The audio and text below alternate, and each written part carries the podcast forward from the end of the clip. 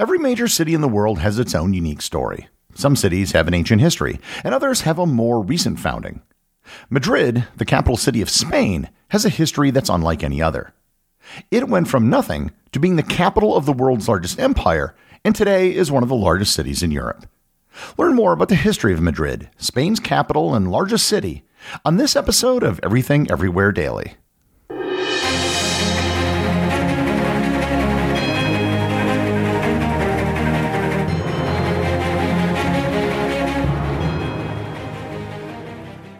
Episode is sponsored by the Tourist Office of Spain. If you've been listening to this podcast long enough, you probably know that Spain is one of my favorite countries in the world. While Spain is indeed one of my favorite countries, I also must confess that Spain actually consists of many different regions, all of which have their own unique cultures, food, and even languages. If you visit one part of Spain, you will not have the same experience in a different part of Spain. Christmas traditions in Catalonia will not be found in the Basque Country, and the flamenco dancing of Andalusia will probably not be seen in Galicia.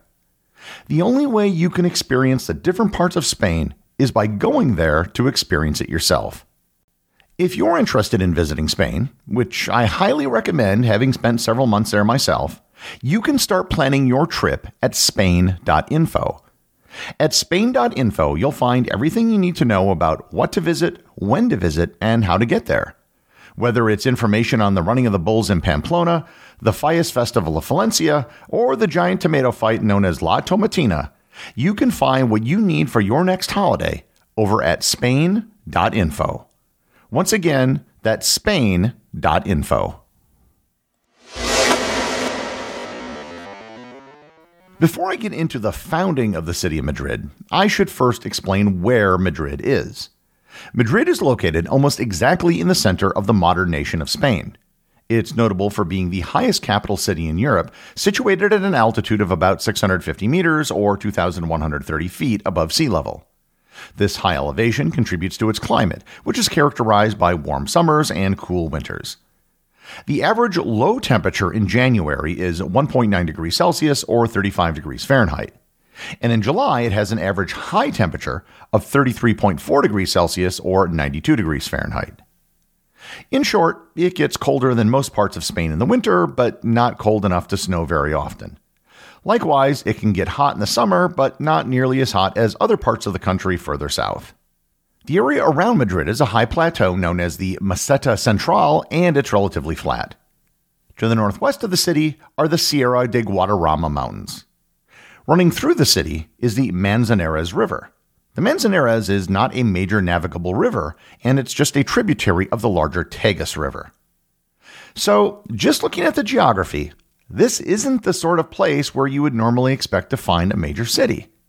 It's not on a major river that was a major transportation route for goods and people, and it isn't along the coast at a location of a great natural harbor. So, the big question is why is this the location of one of the largest cities in Europe? There's evidence of a human presence on the Meseta Central Plateau dating back to the Neolithic Age, but the presence was never in the form of a permanent population center.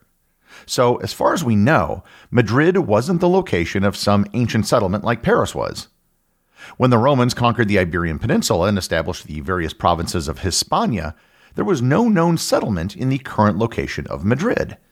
Likewise, after the fall of the Western Roman Empire, Visigoths entered and settled the Iberian Peninsula from northern Europe, and they didn't establish a settlement there either. The origins of Madrid date back to Spain's Islamic era. It began as a fortress constructed between the years 852 and 886 by Muhammad I, the emir of the Emirate of Cordoba. The original fort was located along the bank of the Manzanares River. It was created to prevent locals in the region from banding together and fomenting an uprising against the emirate. The walls of the fortress, known as the Mayrit, can still be seen today, and Mayrit is the basis of the name for Madrid. The fortress became an important outpost on the borderlands of the Islamic Caliphate and the Christian lands to the north. By the 10th century, the fortress and the community that surrounded it had a population of about 2,000 people. The fortress was conquered in 1083 by Alfonso VI, the King of Castile, who used the fortress against the city of Toledo, which he conquered just two years later. The city's initial population was a mix of Muslims and Christians, but this changed over time with migrations of people from northern Spain. The city and the land surrounding it became an agricultural center, with the primary non agricultural products being stone and leather. By the end of the 12th century, it was granted the right to appear before courts in Castile, and in the early 13th century, Alfonso VIII allowed the city to have its own municipal charter. In the early 14th century, King Ferdinand IV convened his court in Madrid for the very first time. Throughout the Middle Ages, Madrid was a good sized city for its time, above average to be sure, but it wasn't a major city. If you were to make a list of the great cities of the Iberian Peninsula from back then, Madrid probably wouldn't have been on the list. The thing that changed the direction of the city, forever, took place in 1561. By this time, Spain was in the early stages of becoming a globe spanning empire, and the ruler of Spain was King Philip II, on whom I've done a previous episode. Philip made the decision to move his court to Madrid, turning Madrid into the center of the Spanish Empire. There was no proclamation by Philip regarding the status of Madrid, but the fact was that it became the de facto capital of the kingdom because that's where the king was. The reason behind the decision to move the capital was severalfold. First, Madrid's geographical position in the center of the Iberian Peninsula made it an ideal location for administering a vast empire that stretched across Europe and the Americas. Its central location facilitated easier communications and travel to different parts of the kingdom. Second, at the time, Spain was composed of various regions with their own distinct cultures and political histories. Madrid, relatively insignificant and not aligned with any powerful regional faction, offered a neutral ground. This was important for maintaining the balance of power and avoiding favoritism amongst the different Spanish territories. And finally, Madrid, located on a high plateau, was easy to defend from coastal attacks. At the time Philip moved his court to Madrid, it was estimated that the city had a population of about 20,000 people. By the end of the 16th century, the population of the city had grown to 100,000 people. The growth of Madrid was not linear. In 1601, the population of the city crashed when King Philip III moved the capital of Spain to the city of Valladolid. It's estimated that the population of Madrid dropped by 50 to 60,000 people over a period of just five years. But Philip III moved the capital back to Madrid in 1606. Strangely enough, that entire episode of moving the capital may have been nothing but a massive real estate scam. The initial idea to move the capital was made by a close advisor to the king known as the Duke of Lerma. After the king made the decision to move the capital, people began moving to be near the new center of power, which had the effect of making real estate prices in Madrid plummet. The cheap buildings were purchased by the Duke, who after five years changed his mind and suggested to the king that they move back to Madrid. Throughout the 17th century, Madrid continued to grow, with more and more buildings being built for the nobility and the imperial government. The period beginning with Philip II and ending with Charles II in 1700 was known as the Habsburg period of Madrid, as all the Spanish rulers were members of the Habsburg dynasty. In 1700, Philip V came to power and was the first Spanish king from the House of Bourbon. In 1739, Philip V began construction on the Palacio Real de Madrid, which remains the royal palace of the Spanish monarchy today.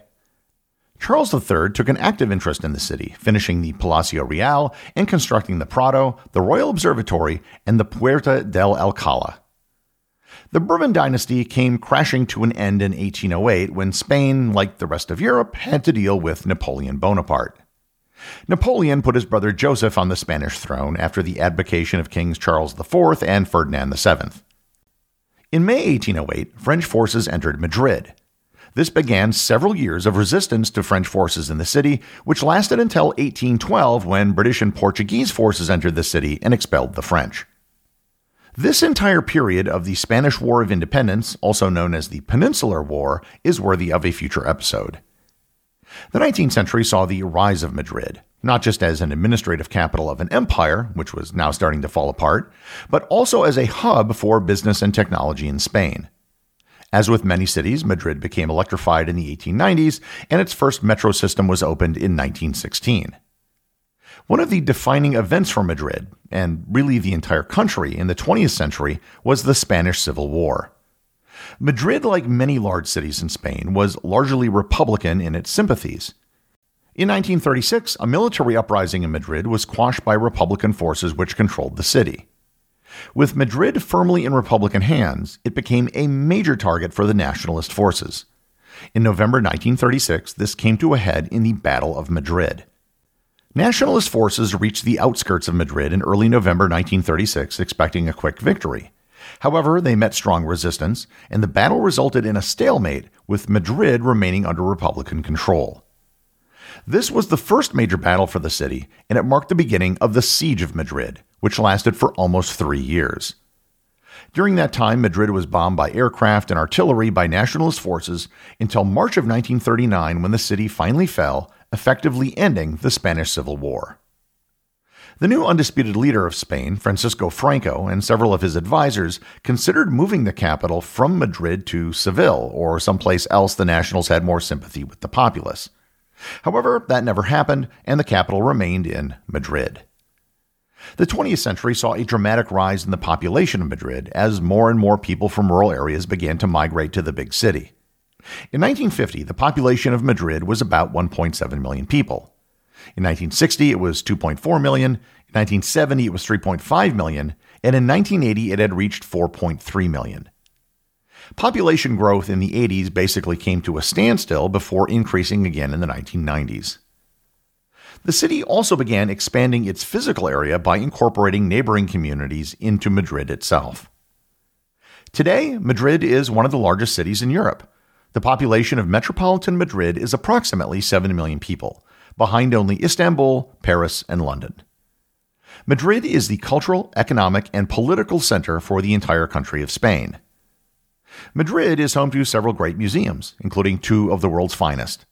The Prado, which opened in 1819, has one of the greatest collections of classical paintings from the likes of Francisco Goya, El Greco, Raphael, Rembrandt, and many others.